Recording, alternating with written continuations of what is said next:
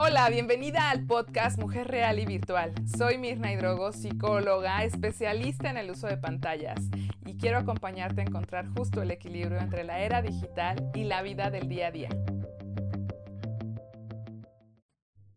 Hola, qué gusto saludarte en este tu espacio. Y bueno, hoy tengo un tema que me has estado escribiendo y hoy te escucho y quiero que platiquemos, por eso al final también de este podcast quiero pedirte que me dejes un comentario, un DM en Instagram para poder charlar y personalmente estaré respondiéndote. Así que, pues cuéntame cómo estás después de estas primeras semanas del nuevo ciclo escolar o si estás a la mitad del ciclo escolar según en el país en el que te encuentres, qué tal va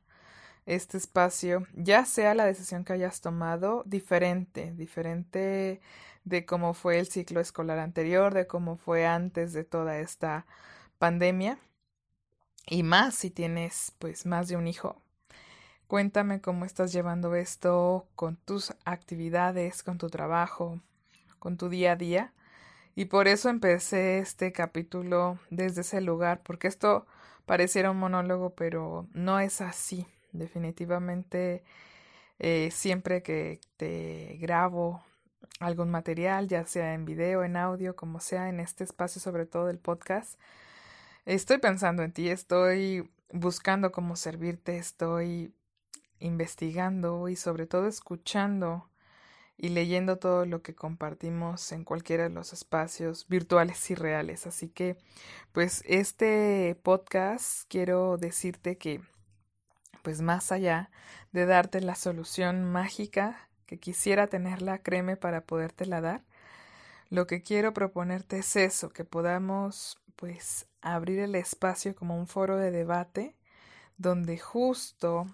podamos buscar ideas, plantear nuevas posibilidades, romper paradigmas y crear justo lo que necesitas. ¿Y por qué justo? Porque ahora mismo no no sirve de mucho pensar en más, en por si, como decimos aquí en México, por si hace frío, por si pasa esto, por si se acaba, por si no hay vacuna, por si el ciclo continúa, por si, por si, por si. La verdad es que ahora es esa parte, la medida exacta, la medida eh, diaria, ni siquiera podemos ir corriendo al tiempo, porque ahora es eso. Un niño tenga la edad que tenga, incluso nuestro niño interior siendo adultos, vive en el presente. Y que vive en el presente significa eso, que pues no hay más adelante ni lo que quedó atrás en este preciso instante. Entonces, pues no es como nos educaron a nosotras, no es como lo vivimos en nuestros años, ni siquiera tal vez con tus hijos mayores, si tienes varios hijos de distintas edades, muy probablemente el hecho de comparar, pues en este momento no es muy funcional. No es para nada ahora mismo práctico decir es que yo, es que con mi hijo mayor, es que... Y bueno, es que esos es que simplemente nos quitan tiempo de lo que ahora mismo estamos viviendo en esta nueva realidad. Y bueno, ese concepto del que se habla, ¿no? De, de realmente hacer pues la educación viva, la educación consciente, respetuosa o simplemente una educación humana. A mí me gusta mucho hablar de esto más que de un aprendizaje o de sistemas educativos, pues hablar justo de, de la crianza con, con todas las palabras desde el momento en el que despertamos hasta el momento en el que, en el que volvemos a dormir, incluso mientras estamos durmiendo en esos eh, desvelos o en esas madrugadas, mientras en la noche puede venir ese grito, mamá, no importa la edad que tengan tus hijos, yo esto lo tengo muy presente siempre porque aún ya teniendo más allá de ser adolescente, pasando mis veintes, todavía cuando vivía con mis papás, claro que les hablaba en la noche si algo surgía y que es ese compromiso, el poder brindar una educación completa a veces en lugar de enfocarnos en el dar desde ese lugar de libertad, de alegría, de amor, estamos preocupándonos y con culpa de no es suficiente, no es la mejor escuela, no son los mejores libros, no es el mejor sistema, no son los mejores profesores, no es a lo mejor el mejor tiempo que puedo darle de calidad, quisiera y si hubiera, y desde ese lugar definitivamente es muy, muy difícil que puedas realmente conectar con tu hijo y que él tenga interés para la escuela. Esto es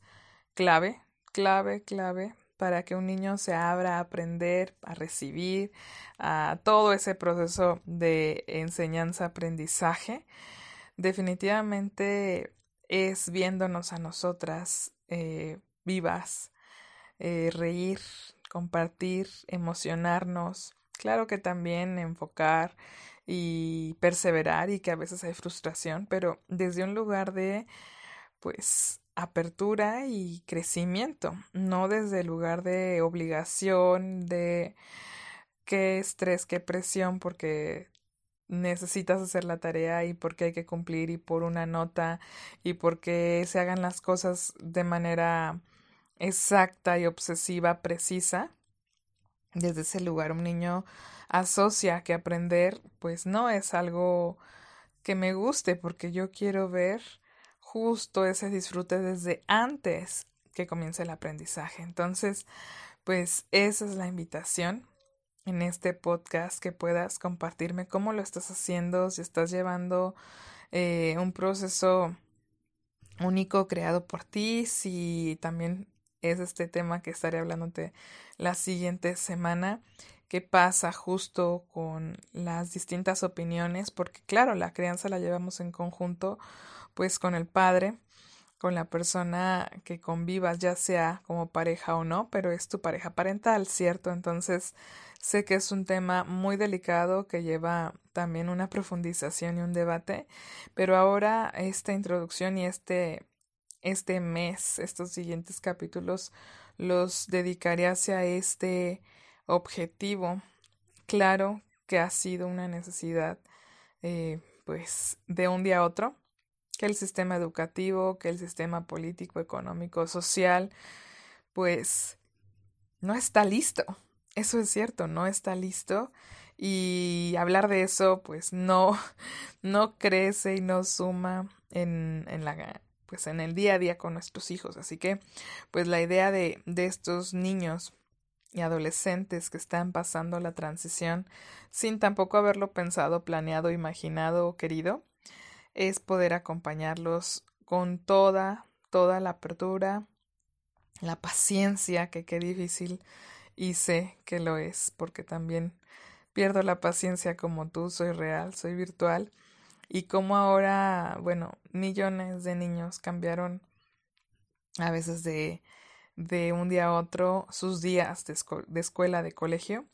y también pues toda la familia. Definitivamente son,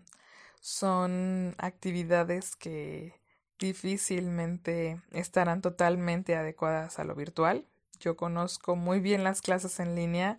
por años he estudiado online distintos tipos de formaciones, certificaciones, cursos, diplomados y demás. Pero incluso si es difícil para un adulto, pues para un niño o un joven, claro que lo es, y más porque se asocia justo la pantalla al entretenimiento. Entonces ahí es donde está el reto, poder cambiar esa creencia, ese paradigma de que las pantallas solo son para divertirse, solo son entretenimiento, solo son para perder el tiempo, para estar en una actividad de ocio y sí, que pueden usarse así, pero que no son exclusivas de este tipo de actividades y que ahora son pues totalmente la puerta para poder conectar con el mundo exterior sin arriesgarnos y sin arriesgarles a, a esto, a que pueda haber un posible contagio. Así que esto que lo tengas claro es situacional, no es para siempre y también es temporal. Va a terminar tarde o temprano, no sabemos cuándo, pero que sabemos que es una transición y que es algo extraordinario que no había pasado nunca, por eso se han elevado tanto el uso de pantallas, pero que estés consciente y presente en el tiempo que estés con tu hijo y que cuando estés usando tú misma las pantallas sea con total estrategia y logística para que no quites ni un segundo del tiempo que puedes pasar con tu familia por estar en el teléfono o en cualquier otra pantalla. Te mando un abrazo gigante y nos vemos en el siguiente capítulo. Gracias por escuchar este podcast. Para ayudar a más familias a transformar sus vínculos y sumarse a esta era digital, compártelo. Y te veo en Facebook, Instagram y YouTube. Abrazos virtuales.